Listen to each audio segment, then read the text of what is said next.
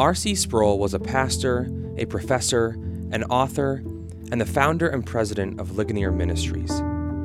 His contributions to the evangelical church in the areas of biblical studies, theology, worldview and culture, Christian living, and church history continue to loom large in the wake of his death in 2017. In the first biography of Sproul to be published since his passing, Stephen J. Nichols offers an in depth look at R.C.'s life and ministry, including his childhood, his formative seminary education, his marriage and partnership with his beloved wife, Vesta, and his many friendships with key figures such as James Montgomery Boice, John MacArthur, John Piper, J.I. Packer, and Chuck Colson. Today, we're pleased to share a special one hour audio preview of R.C. Sproul A Life by Stephen J. Nichols, right here on the Crossway Podcast.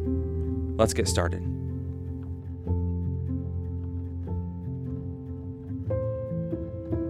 Prologue The Great Escape. R.C. Sproul paced and roared when he preached, but by the end of his life, he needed to sit on a stool.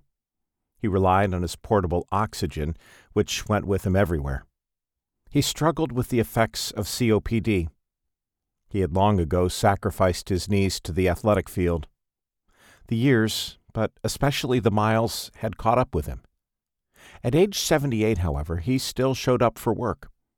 When he stepped into the pulpit, the athlete that he was burst forth. With passion, his game face was on. The stool swiveled. He would clutch the edges of the pulpit, pull himself forward, and lean toward his congregation.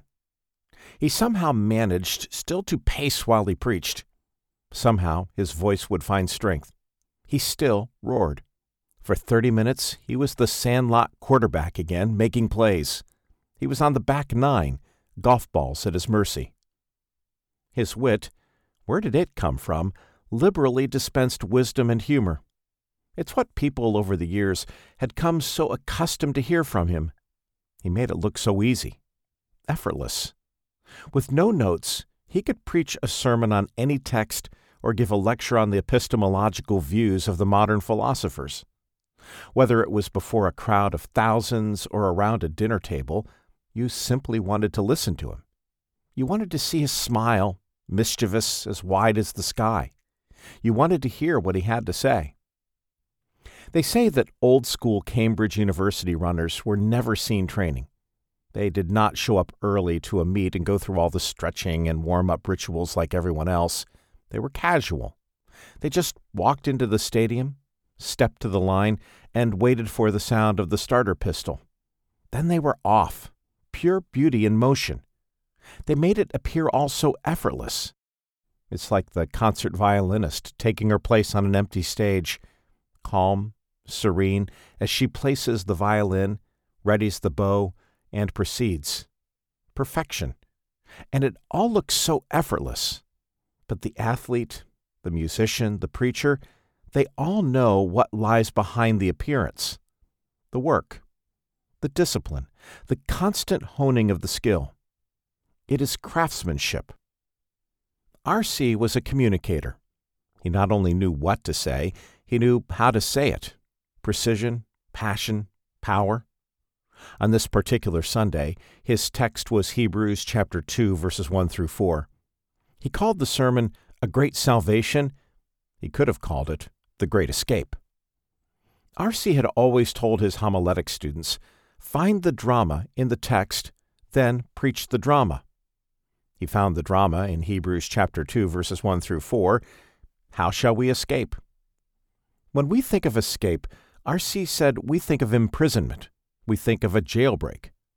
R.C. transported the congregation of St. Andrew's Chapel to the most dreadful of all French prisons, the Chateau d'If and into the pages of his second greatest, most favorite novel, The Count of Monte Cristo, the harrowing tale of Edmond Dantes framed and falsely thrown into the dreaded prison. Edmond Dantes had done the impossible. He had escaped from the inescapable prison. But there is a far more dreadful prison than the Chateau d'If. You can't dig under it. You can't climb over it. No guard can be bribed. The sentence cannot be ameliorated or commuted. There is no escape from hell except from salvation, a great salvation in Christ. R.C. echoed the plea of the author of Hebrews do not neglect such a great salvation. He once said it's what kept him up at night, that there might be professing but not possessing Christians in the congregation of St. Andrew's. The zeal to proclaim the holiness of God and the gospel of Christ propelled him to devote his life to teaching, to preaching, to traveling, to writing. It kept him going even into his late seventies, and despite the toll all the miles had taken. He prayed and labored for an awakening. By the end of the sermon, R.C. had swept the congregation along with him in a fervent moment. It was sacred time. There was no humor or light-heartedness as this particular sermon came to a close. It was zeal, passion. R.C. was communicating the most important truth, the truth of the gospel. He was pleading that no one under the sound of his voice would neglect so great a salvation. It was palpable. As he finished the sermon, this was his very last sentence. So I pray with all my heart that God will awaken each one of us today to the sweetness, the loveliness, the glory of the gospel declared by Christ. This very last sentence of his very last sermon reveals his heart his passion. Sweetness is a word that he had learned from Jonathan Edwards, who in turn had learned it from Calvin, who in turn had learned it from Augustine, who in turn had learned it from the psalmist. You can read about how sweet honey is. You can hear of the experience of others who have tasted honey, or you can taste it for yourself. Sweetness is the apprehension of truth. Loveliness is that oftentimes forgotten category of beauty. R.C. often noted that while we contend for truth and fight for goodness, we far too often neglect beauty. God is a God of beauty. The word beauty overflows the pages of Scripture. That was enough for R.C. to want to pursue it, to desire it. Glory is that elusive word that represents the transcendent, sheer luminosity. It belongs to the orbit of words that you heard so often from R.C. The words holiness, splendor, majesty, refulgence, sweetness, loveliness, glory. These are the words that describe God, Christ, the gospel. These words have transformative power. These words are what a renewed mind meditates upon. There is also in this last sentence of his sermon the word awaken. Before the mind can be renewed, it must be awakened. We are dead, a fallen, rotting tree lying in the forest. We need a divine and supernatural light, as Edwards would put it. Or as Jesus said to Peter, Flesh and blood has not revealed this to you. No, no, it was my Father who is in heaven. Matthew chapter 16 verse 17. Jesus pronounced Peter blessed. The stunning truth that Jesus himself would say to someone, Blessed are you, sent true joy to the core of R.C.'s being. He wanted everyone to experience it. How R.C. longed for an awakening. It was the last sentence of his sermon on Hebrews chapter 2 verses 1 through 4. After he delivered that last sentence, R.C. offered a short, earnest prayer and then an audible sigh. He slid off the stool, steadied his feet, and with help started to descend from the pulpit.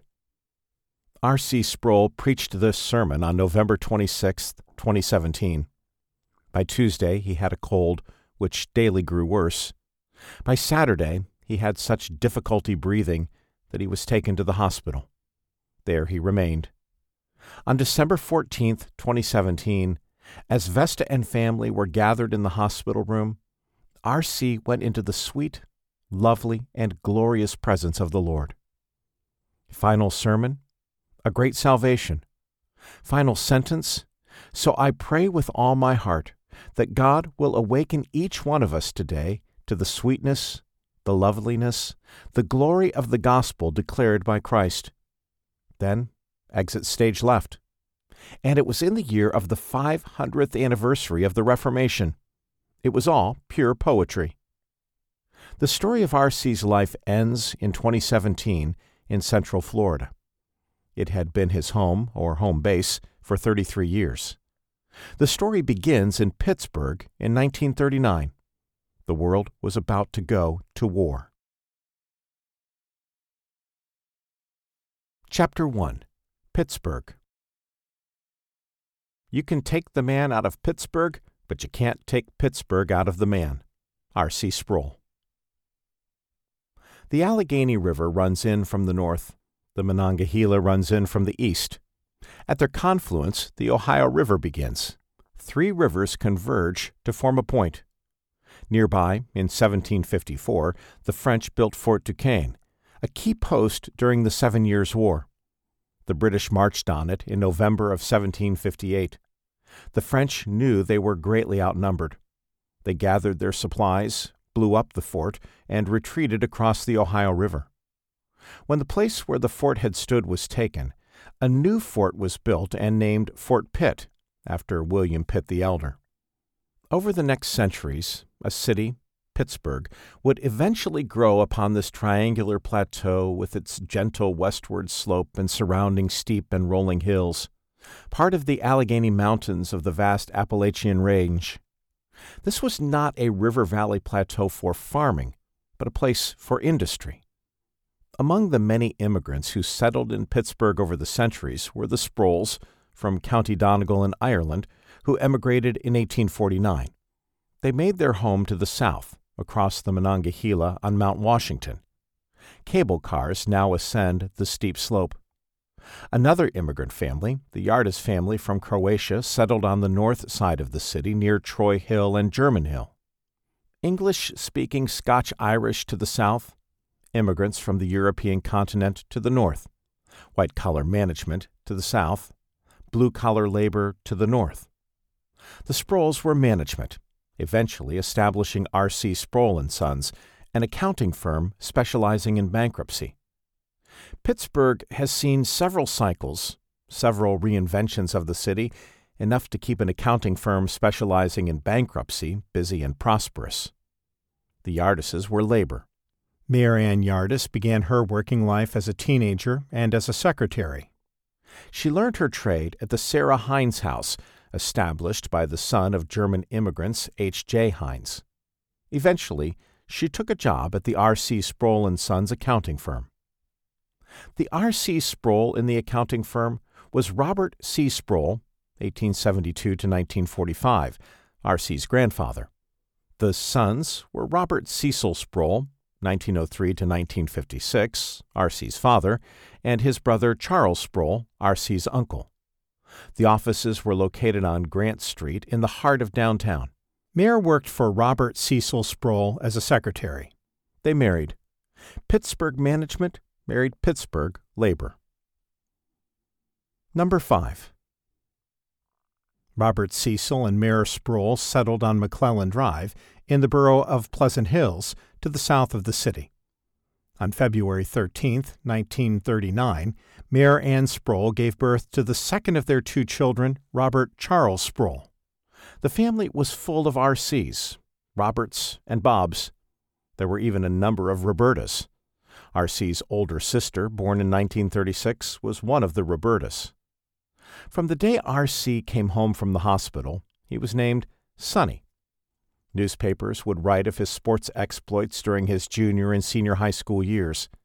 In those columns, he was always referred to as Sonny Sproul.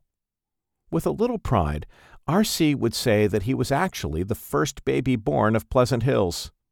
Incorporated as a borough in 1939, R.C.'s birth made him the first resident born into that newly minted community of Pleasant Hills.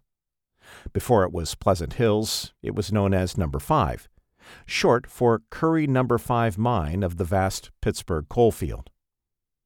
In the late 19th century and through most of the 20th, Pittsburgh by far led the nation in coal and coke production, which, along with iron ore and manpower, are the necessary ingredients for the steel industry.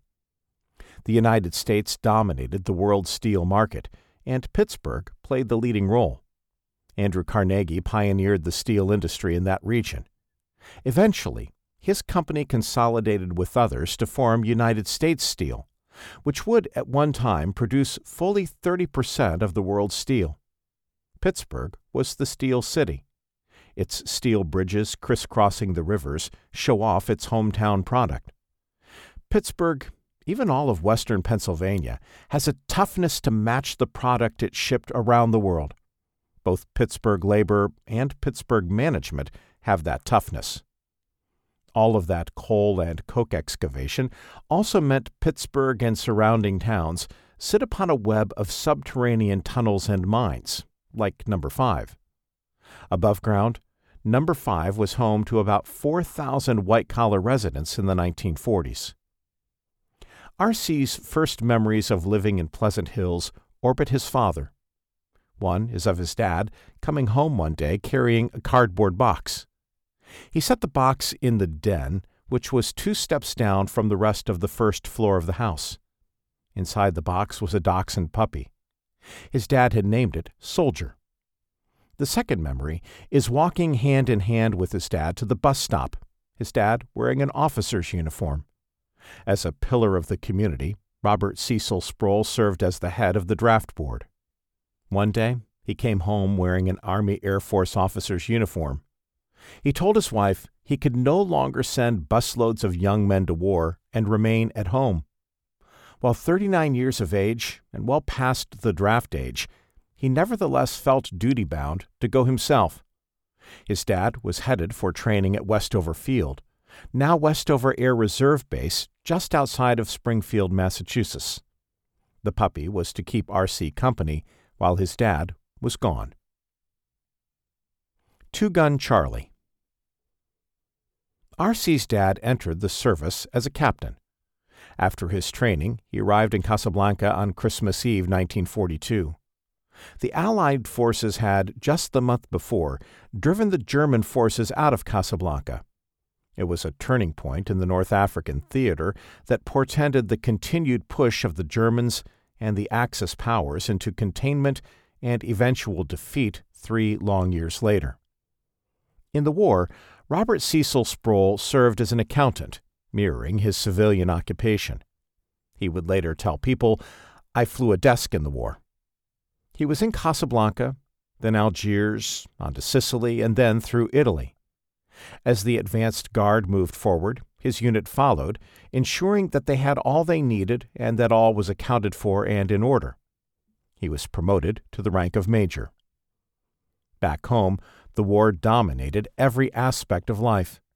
Families tuned their Philco and RCA radios to hear the casualty reports and updates, hoping and praying. Soap, sugar, butter, gas, nearly every product was rationed seemingly ubiquitous do with less so they'll have enough, and buy war bonds posters reminded all on the home front to do their part for the war effort. Factories converted their assembly lines to make whatever was needed for the war effort. Pittsburgh steel mills ran 24 hours a day, producing a staggering 95 million tons of steel. The war dominated everything in R.C.'s childhood, too. He missed his father. As a four year old, he ran away, making it to the end of the street, or perhaps the next street, until he met up with one of the neighbors. When questioned, R.C. said he was on his way to Italy to see his dad. Before Pittsburgh International Airport opened, the Allegheny County Airport served that region. The flight path went directly over the Sproul home. Planes flew sometimes not more than 40 or 50 feet above the house. R.C. lacked a sense of geography at this time, as already established. As a young boy, he was terrified when those planes flew over during a blackout. He thought he was in the middle of a bombing raid, like the ones he heard about on the radio. The war was an ever present reality by night and by day. R.C. helped his mother and sister in the Victory Garden in the backyard. He scraped labels off cans, crushed them flat, and turned them in for reclamation. A flag hung from the front window of their home on McClellan Drive, signaling that it was the home of a soldier. Similar flags could be seen up and down the street and around the neighborhood. The Sprouls, like everyone else, had installed black curtains that were pulled across the windows when the air raid sirens were sounded. Around the corner and on the next street stood a drugstore. Rows of pictures of uniformed men of Pleasant Hills serving in the war lined the windows. R.C. would scan the photos until he locked onto his father's face. His mother took on extra responsibilities at the accounting firm to supplement the reduced salary his father received from the AAF. Before he left for the war, his father wanted to make sure that his family had a man living in the house, so he arranged for his wife's sister, her German husband, and their daughter to live in the home on McClellan Drive. And R.C. would sit on his mother's lap and help her type V-mail letters to her husband. This is one of the earliest memories that R.C. has of his mom. V-mail letters were a one-sided form provided to families by the military. Once the family wrote or typed the letter onto the form, the letters went first to Washington, D.C., where they were reviewed by censors and then transferred to 16 millimeter film. The film would be flown overseas, the individual letters would be printed from the film, and the hand sized letters from home would be delivered to soldiers. Of the more than 550 million V letters crossing between soldiers and their families, Marianne and Robert Cecil accounted for hundreds of them. Robert Cecil handwrote his, she typed hers. She had a rather sophisticated, for its time, electric typewriter. R.C. would sit on her lap as she typed. When she finished, it was R.C.'s turn, he would fill the bottom line with X's and O's. It was the first time he ever typed. Robert Cecil wrote often to R.C. The letters are playful and warm, full of humor and kindness. He would remind R.C. to be a dutiful son in taking care of his mother, his older sister, and Soldier the dog. He would address him as Sonny or as Two Gun Charlie, or with playful names like Toodlebug. He would tell him how he missed him and he would tell him he'd be home soon. Here's one letter sent from Sicily, June 1945, a few months before the war ended, and as R.C. received his kindergarten diploma. My great big boy, I got your letter on June 18th and sure glad to hear that you are being such a good boy, getting a lot of sun and drinking your milk and buttermilk. I'm glad you are having a good time in your play yard, and I hope the old war ends real soon so I can come play with you. I am real proud that you are getting a diploma and will send you a nice present. I sure would love to see your GI haircut. Be good to Soldier and take care of Mommy and Bobby Ann. Love, Daddy. R.C.'s earliest memories of his older sister, Roberta Bobby Ann, were also from the war years he remembered that she had a dollhouse. Their father would send her dolls from Europe. Any time he moved along with the army, he would look for dolls that he could send home to her. R.C. also remembers getting a hand me down tricycle from Roberta. Much too big for him, it had enormous, oversized tires. R.C. described it as a three wheel bicycle, adult sized. He likely needed another year or two to even remotely fit it but it was the only mode of transportation afforded to him. He chose mobility, despite the awkwardness. He wrangled that tricycle up and down the hills of his community, many times his feet entirely unable to keep up with or reach the rapid rotation of the pedals. It was a sight for all to see. In 1945, Marianne got her husband back, and R.C. got his dad back. Having given so much to the war effort over there, it was now time to tend to matters close to home.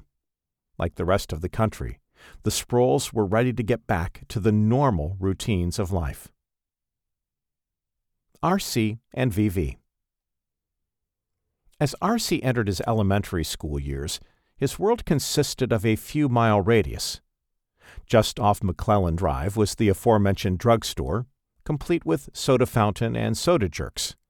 R.C.'s favorite was always the milkshake. There was the shoe repair shop and the radio and television repair shop. On a corner lot stood the elementary school with its playground. Up and down a few hills and a few streets away was the park, perched on top of a hill and home to a newly christened ball field. R.C. played in the opening game. Draw a straight line from R.C.'s home nine miles to the northwest, and you arrive at the accounting office of R.C. Sproul and Sons on Grant Street. Not far from there was Forbes Field. Today, the Pittsburgh Pirates play at PNC Park, and the Steelers play on Heinz Field. Before that, they both shared Three Rivers Stadium, and before that, they played at Forbes Field. R.C. never missed a Pittsburgh Pirates opening day. He would skip school, hitchhike, and watch a game, all with his parents' blessing. He could remember play by play the first game he ever saw Pirates 5, Reds 3. RC was in the stands of Forbes Field when Roberto Clemente wore his number 13 jersey in the season opener of 1955, and he saw Clemente hit his first home run. The 1940s and 50s were not the best decades to be a Pirates fan. In some, they lost as many games as they won. That did not stop RC from being a devoted fan. At any time during those years, were you to stop and ask him what he wanted to be when he grew up, he would have said a ball player. And there was no other uniform he'd rather wear than the black and gold of the Bucs. RC's mother and father went to the office every day. RC realized how unusual that was. Few mothers worked outside the home in those days, R.C. loved the days when he could go along with his parents to work. He would sit at the window and watch the bustling activity of the city. He would play with his cars and toys under a desk somewhere in the offices. He especially loved the Christmas season. All the department store windows had amazing displays that captivated R.C. Wide eyed, he would just stand and stare. The offices provided the best seat in the house for the parades that went by. Pittsburgh was in full throttle in the post war years, and R.C. had a view to it all, both at a distance, perched from his home up in the South Hills, and also up close from the windows of the office on Grant Street. Years later, when the firm dissolved, the building was sold and torn down. On the very site rose the 64 story United States Steel Building, known as the U.S. Steel Tower. For years, the 62nd floor housed a restaurant dubbed Top of the Triangle. R.C. had occasional business lunches and dinners there. As he did, the memories would come back as he thought of himself as a little kid at play and his parents at work some 800 feet below. In 1945, a new structure went up near R.C.'s home on McClellan Drive. Next to the elementary school, Pleasant Hills Community Church, a United Presbyterian church, opened its doors. R.C.'s dad had been a long standing member of the Mount Washington Methodist Church. In fact, R.C.'s grandfather had been one of the founding members. R.C.'s dad was a lay minister at times and regularly taught Sunday school. R.C. was baptized as an infant in that Methodist church. During the war years, Every Sunday, his family headed off to the Methodist Church, but when Pleasant Hills Community Church opened, the family became Presbyterian. It was, by R.C.'s reckoning, a liberal church. Very liberal. But it left an indelible impression on him through its high liturgy, which R.C. said was quite nearly Episcopalian. His pastor was committed to a formal service, to a well crafted, even dramatic homily. The original building was a small structure which now houses the church offices. A much larger sanctuary was built later. The floor was brick for acoustical purposes. The exterior was colonial revival style red brick with white columns and a towering spire. The interior was the traditional Presbyterian rectangle, with the pulpit prominently placed on the short side and the long nave. The cornerstone outside bore a Latin inscription. The move to a Presbyterian church would have everything to do with R.C.'s future. He would eventually attend a Presbyterian college and seminary. He would be ordained Presbyterian. He would champion the Westminster Standards, the doctrinal confession of the Presbyterian Church. The move to Presbyterianism also provided a rather important link to his past. R.C. liked to regale listeners with the story of the first minister ordained by the Scottish reformer, John Knox. The Sprouls had emigrated from County Donegal, Ireland. Sproul, however, is not an Irish name, it's Lowland Scots.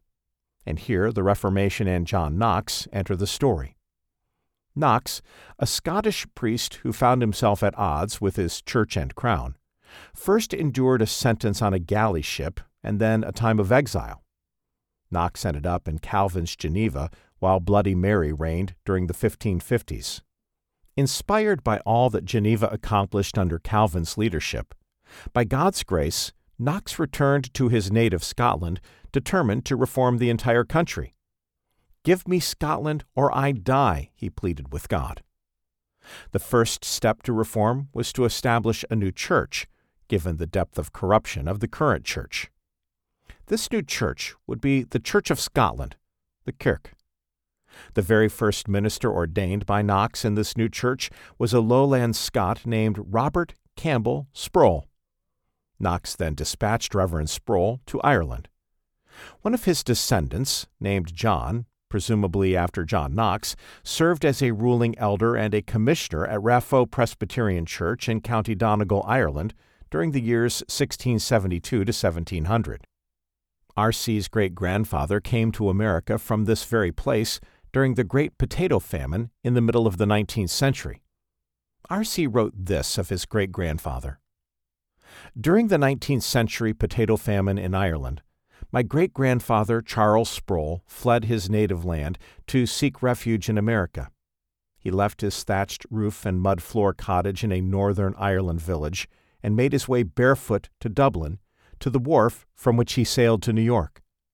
After registering as an immigrant at Ellis Island, he made his way west to Pittsburgh, where a large colony of Scots Irish people had settled. They were drawn to that site by the industrial steel mills led by the Scot Andrew Carnegie. This Irish immigrant fought for the Union on the SS Grampus. One of his sons, R.C.'s grandfather, took the family into the Methodist Church on Mount Washington. When Robert Cecil Sproul, R.C.'s father, moved his membership from the Methodist Church to the Presbyterian Church in 1945, he was bringing his family home. In 1946, the Voorhees family moved into the neighborhood a few houses down from the church. They had a daughter. The family moved in sometime in May from New Castle, Pennsylvania. Mr. William Voorhees worked as a national buyer for G.C. Murphy Company, one of the five and dime chain stores. He spent one week every month in New York City meeting with manufacturers and wholesalers. At this time, R.C. was in the first grade at Pleasant Hills Elementary School. Vesta Voorhees was in the second grade. R.C. vividly remembers seeing her for the first time, and when he did, with clarity, he knew he would marry her. Apparently, it was all one sided. Vesta was busy with her new friends on the playground. Boys on the ball field, girls on the playground. A few weeks of school went by, and then it was summer break. R.C. would later say that during his elementary and junior high years, he was all about one thing sports. It was likely, too, sports and Vesta. If you were to look on most trees lining Old Clairton Road and McClellan Drive, you'd see four initials carved RC and VV. After that first encounter, a few more years passed before RC and Vesta became on again, off again boyfriend and girlfriend. Ultimately, the story of RC would be that of RC and Vesta. The aunt, the uncle, and the cousin stayed in the home for another six or seven years after the war. It was always busy, always full of family. The extended family often came together for gatherings at the home on McClellan Drive.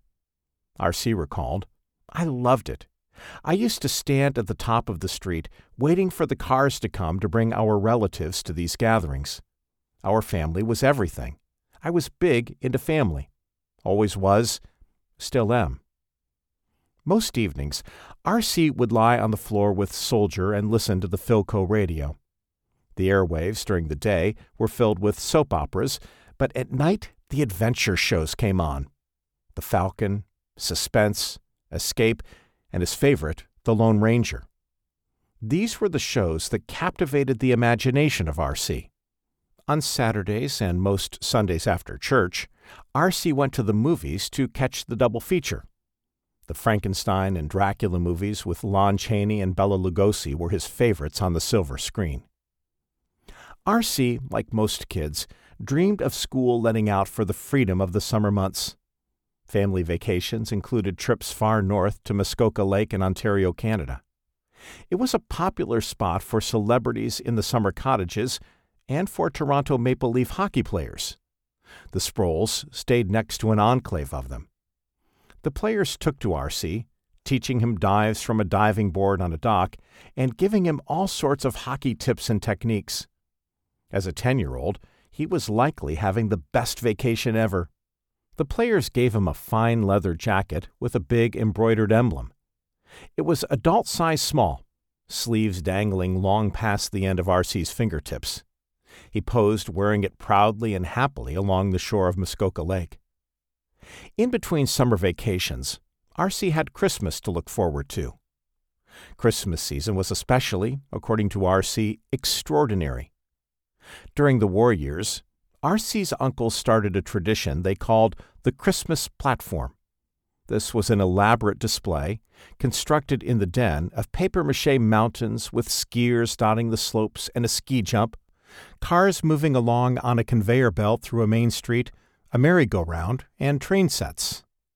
The Christmas of 1950 proved rather memorable for R.C. Pittsburgh sat buried under three feet of snow that year. It was perfect timing for the gift he received a toboggan. The next day, R.C., along with two buddies, set out for the maiden voyage. They went to the largest hill in town. At the bottom of the hill was a creek with a rock wall bordering the banks. The first time down, the trio stopped short of the creek in an amazing ride. For truck number two, the boys plied all of their engineering skills, biggest kid in the front.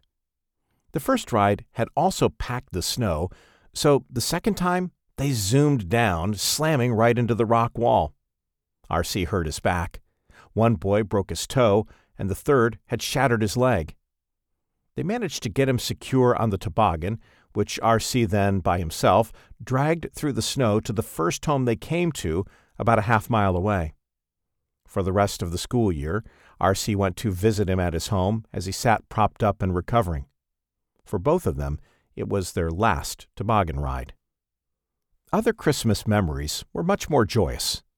R.C. especially remembered Christmas Eve candlelight services starting at 11 p.m. and ending as the clock struck midnight. They sang O Holy Night a cappella. And then there was the Christmas Eve of 1952. This was the year that R.C. and Vesta began going steady, mostly. Before the candlelight church service, R.C. was at Vesta's home for Christmas Eve. R.C. and Vesta were in the choir together at school and at church, both run by the same director.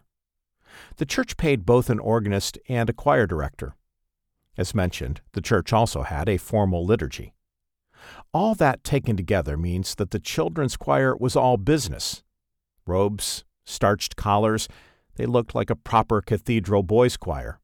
And R.C. loved it. He would speak of how the church's preaching was devoid of any good theology or biblical content, but they sang classical anthems and hymns R.C. would later say, Most of the knowledge I had of any of the content of Christianity came from the music that we were singing. R.C. also remembered the sacrament of the Lord's Supper. The pastor, Dr. Paul Hudson, trained the elders to come forward, after the elements had been distributed, in perfectly synchronized lockstep formation. Footfalls rhythmically struck the brick floor, echoing through the sanctuary. But when it came to theology, there was no such precision. The pastor would catechize the children, however, rather than follow the Westminster Shorter Catechism, the confessional standard of the Presbyterian Church, he wrote his own questions that he had the children focus on. Question Who is the greatest Christian who ever lived? Answer Albert Schweitzer. Albert Schweitzer might have been a great humanitarian and was truly a genius, having taken doctorates in theology, philosophy, music, and medicine. But he was patently liberal. He was a key figure in the so called quest for the historical Jesus, the efforts by German scholars to find the kernel of historical truth shrouded in the husks of the four Gospels. Dr. Hudson applied to his sermon what he had learned from the higher critical scholars. The miracle of the feeding of the 5,000 was a miracle of the selfless example of the little boy. The folks in the crowd brought food with them, but they didn't want to admit it in case they would be forced to share.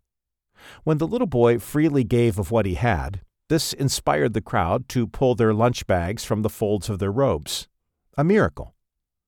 Every Easter, R.C. was taught that the resurrection of Jesus Christ meant that each day he too could rise again in newness to meet afresh the challenges of the day.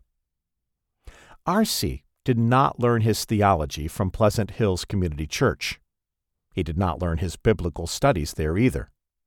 These fields, which would become his profession later in life, were of little to no interest to him in his young years. Sonny Sproul at bat. Sports were far more interesting to the young R.C. He played baseball, basketball, and football. He was likely best at baseball, but competitive at all three. The sport he actually enjoyed most was hockey, though by his own account he was the least proficient at it. R.C. and his friends flooded the field at Mowry Park and created a rink, and they also played at a quarry. They had their own version of a Zamboni. They had augers and drilled five or six holes through the ice. Overnight, the water seeped out to form a perfectly smooth glaze for them to play on. In addition to sports, writing was a part of R.C.'s early life. R.C. had a teacher named Miss Graham until she married another teacher and became Mrs. Gregg. She taught English, and R.C. had her as a teacher in elementary school and again later in junior high. The elementary art teachers would periodically post the best student art prominently on a display board. R.C. remembered always wanting, but never seeing his artwork getting the pride of place. But one time, Mrs. Gregg put R.C.'s descriptive essay on the art display board. It was a work of art. Later, when R.C. was in the eighth grade, she told him, and he never forgot it don't let anyone tell you you can't write. In the sixth grade, R.C. played baseball for a sponsored team in a neighborhood league. Players were mostly in high school, some even in their early 20s. There was R.C. punching above his weight as a sixth grader. He was a starter. He was traded. The announcement even made the local paper he was traded for three players, all of them older than he. The paper said the three were traded for the slick fielding infielder Sonny Sproul, who lacked a potential bat. That was enough to inspire R.C. In the next game, he faced a 21 year old pitcher. The first time at bat, R.C. hit a sharp single. The second time, he knocked it over the fence for a home run. Sonny Sproul indeed had a bat. R.C. loved his junior high years. He excelled at sports. He was loved by his classmates. He was captain of the basketball team, president of the student council, and had earned the number two rank of all students academically. All of that stands in contrast to his high school years. While R.C. was in the ninth grade, his dad had a stroke, followed by a few more. R.C. idolized his dad who always wore a crisp white shirt and tie. R.C. remembers only a handful of times seeing him in casual clothes. As an accountant, his dad also enjoyed studying and discussing economics. His dad was not handy, but he too had been an athlete. He was accepted at Princeton, but he never went. Instead, his father, R.C.'s grandfather, thrust him right into the family business. He self studied for the CPA exam and passed. He also served as the president of the accounting firm. He had the competencies and skills, and he could lead and manage. That first stroke left him mostly debilitated. R.C.'s dad could work no longer. Robert Cecil Sproul's speech was slurred, his vision hampered. He could no longer walk on his own. He spent most days sitting in the chair in the den, R.C. remembers him reading his Bible with a magnifying glass. In the evening, R.C. would help him up out of the chair, grasp his hands around his neck, and drag him to the dinner table. From the time he was a child, R.C. remembered his dad always at the dinner table with white starched shirt and tie. That didn't change after the stroke. After dinner, R.C. dragged his dad to bed. This took its toll on the family. R.C.'s mom loved his dad. He was Prince Charming to her Cinderella. R.C. simply said, My mother adored my father.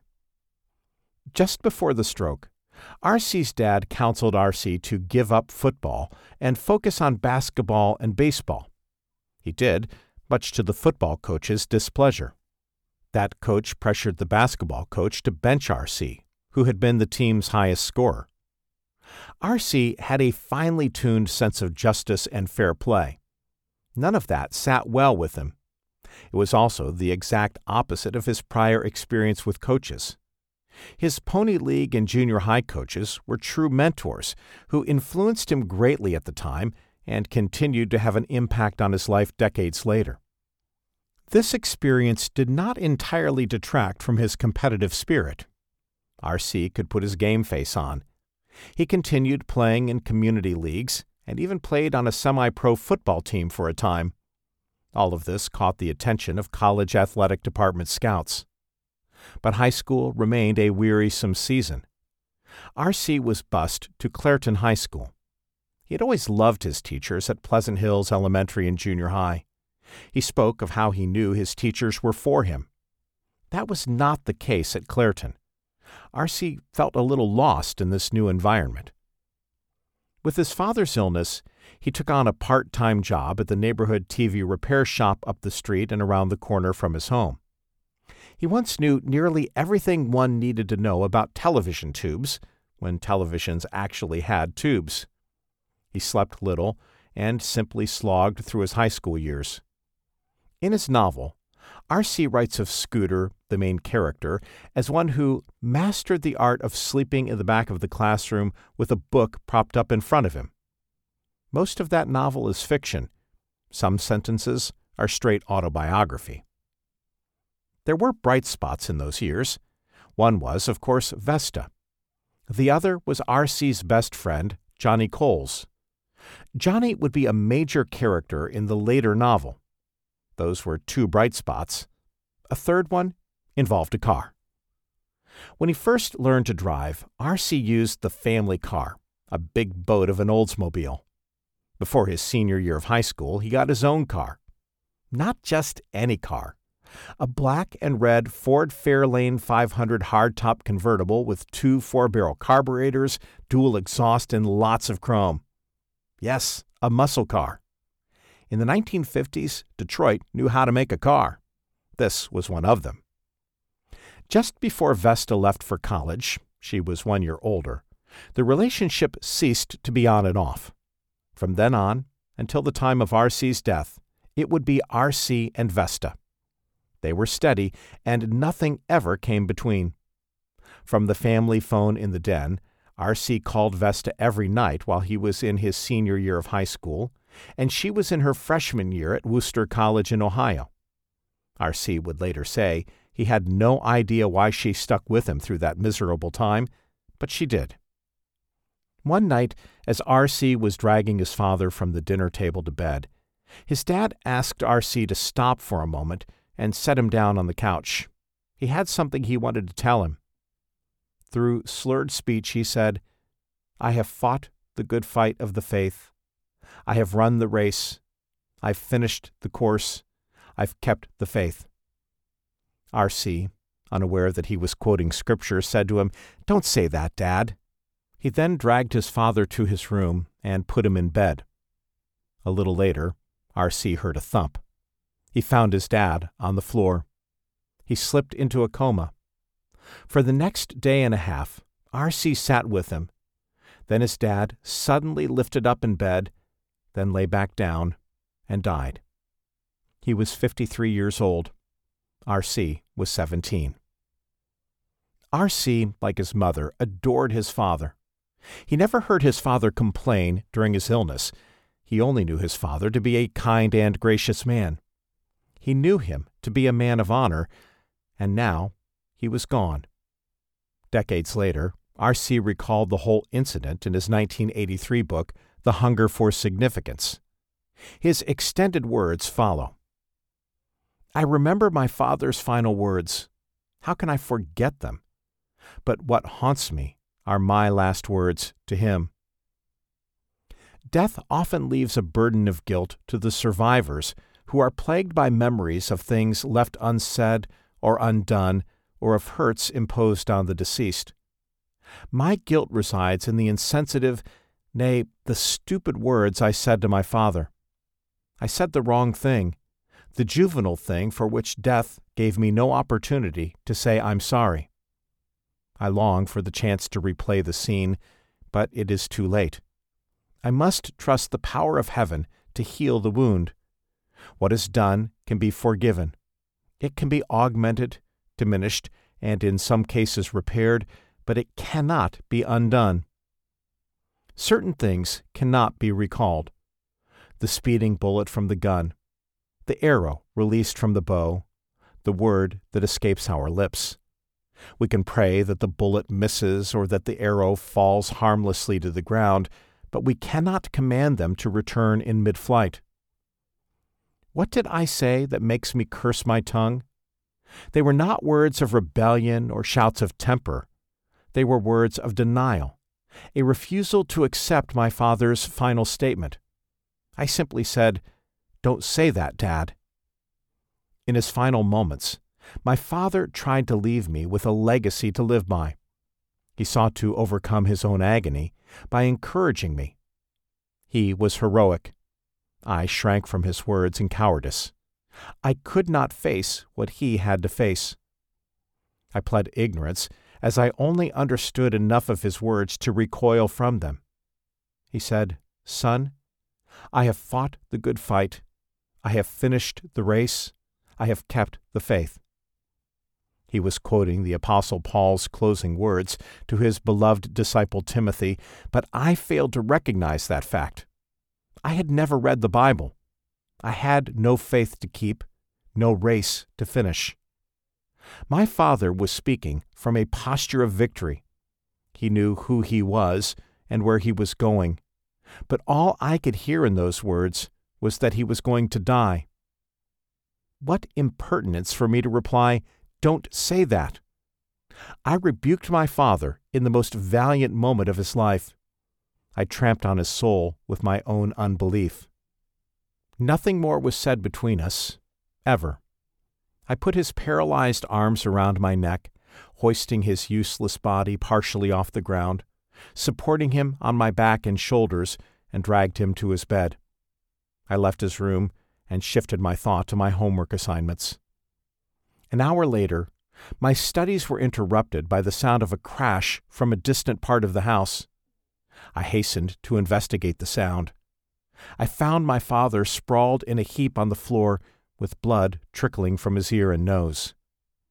He lingered a day and a half in a coma before the rattle of death signaled the end. When his labored breathing stopped, I leaned over and kissed his forehead. I did not cry. I played the man being outwardly calm through the following days of funeral home visitations and burial in the grave, but inside I was devastated. How much value did my father have to me then?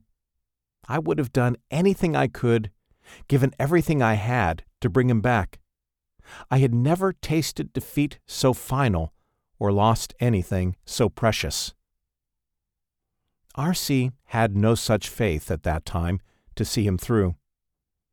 As he approached high school graduation, R.C. had three options. He was invited to try out for one of the farm teams that fed the Pittsburgh Pirates.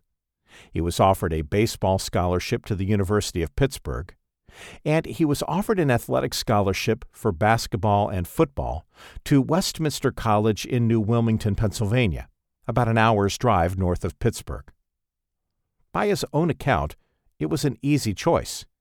He never applied to Pittsburgh and never applied to any other college. I fell in love with that college, R.C. testified. That fall, he was in New Wilmington. Place and time. Many decades later, after R.C. had been living for some time in Central Florida, he was invited to speak at an anniversary for the pastorate of an old friend and former Ligonier Valley Study Center colleague back in Pittsburgh. He couldn't attend, but he wrote some words to be read for the occasion. In his typical cursive script on yellow paper, which was then typed up by his secretary, he wrote, You can take the man out of Pittsburgh, but you cannot take Pittsburgh out of the man. My roots are in Pittsburgh, and to this day I love every tree, every blade of grass, and every pothole in the burg. One has to have first hand experience of Pittsburgh streets to fully appreciate the comment on potholes. Pittsburgh was the place, World War II and the 1950s was the time. Both this place and this time formed R.C. Sproul.